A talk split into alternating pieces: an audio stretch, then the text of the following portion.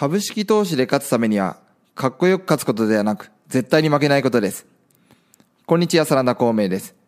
次世代の日本を元気にするのは、天才でも超一流でもなく、僕たち凡人だ。という形でですね、東京某所の会議室、次世代の新リーダーを目指す地下ソサイティの凡人たちが集結しました。凡人の凡人による凡人のための株式投資でお金を増やす配当金投資法セミナーがですね、秘密裏に開催されたわけですよね。凡人の僕たちはですね、直感とかセンス抜群の天才や超一流の修羅たちのように、バーンとこのカメハメのような必殺技的な派手な稼ぎ方はできません。それはこれまでの人生の中で僕たち自身もよくわかっていることなんですね。けれどもですね、凡人だからこそ見える世界、戦い方っていうのがあるんですね。それはかっこよく勝つことではなく、絶対に負けないことです。投資の修羅の世界ではですね、勝つことよりも絶対に負けないことの方が大事なんです。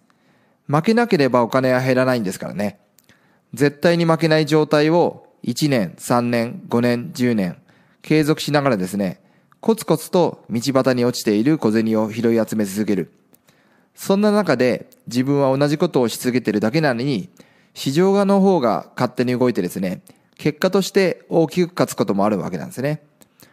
僕たち凡人ができる凡人なりの戦い方であり、勝ち方なんですね。でも、この戦い方っていうのはですね、見た目はかっこよくはないんですけれども、決して弱くはないんですね。延長上にあるのは、派手なことはしないんですけど、なぜか絶対に負けない。超二流の株式投資家への道ですね。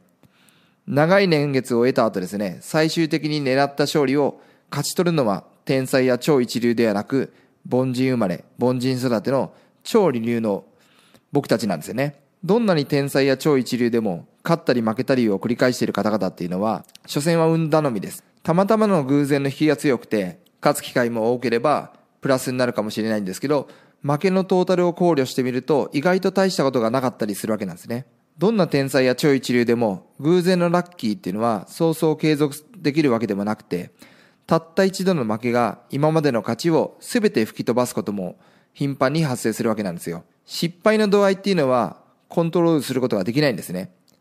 なんでそのまま飛んでイスタンブールになるっていうこともあるわけなんですよ。そんな中、僕たち凡人はですね、頭はぐーっと低く身を潜めてですね、ジャブだけで戦うわけなんですね。絶対に負けない投資を継続して極めていくわけなんですね。居合抜きと配当金投資を巷の株式投資法の必勝法とは、対極にある凡人なりの絶対に負けない株式投資法、その要となる考え方が、設計図が公開されたわけなんですね。今回出席された方々の感想っていうのも一つ一つ確認してみると、皆さん投資の世界でも超二流の勝ち方っていうのはどういうことなのか、その本質部分がかなり見えてきているんではないか、そういうふうに思うわけなんですね。今日時点ですでにこのレベルの考え方にたどり着くことができてるっていうことはですね、僕の目標、次世代の日本を担う真のリーダー100人輩出すること、達成の時期は前倒し修正されるんではないかなっていうふうにも思うわけなんですよね。けれども油断大敵ですよね。ビジネス、投資、お金の世界にはですね、どこにどんな敵が身を潜めているかわからないし、昨日の仲間や友がですね、いつの間にか敵になっていることもあるわけなんですね。だから脇を締めて、右足の親指を見ながら、着実に一歩一歩。これこそが大富豪ファーザーの無敗神話の裏に隠された秘密の一つなんですね。ちなみに今回ですね、なんと最年少、20歳の大学生も参加されてました。今の時期からこの考え方を学ぶことができるってことは、末恐ろしいですよね。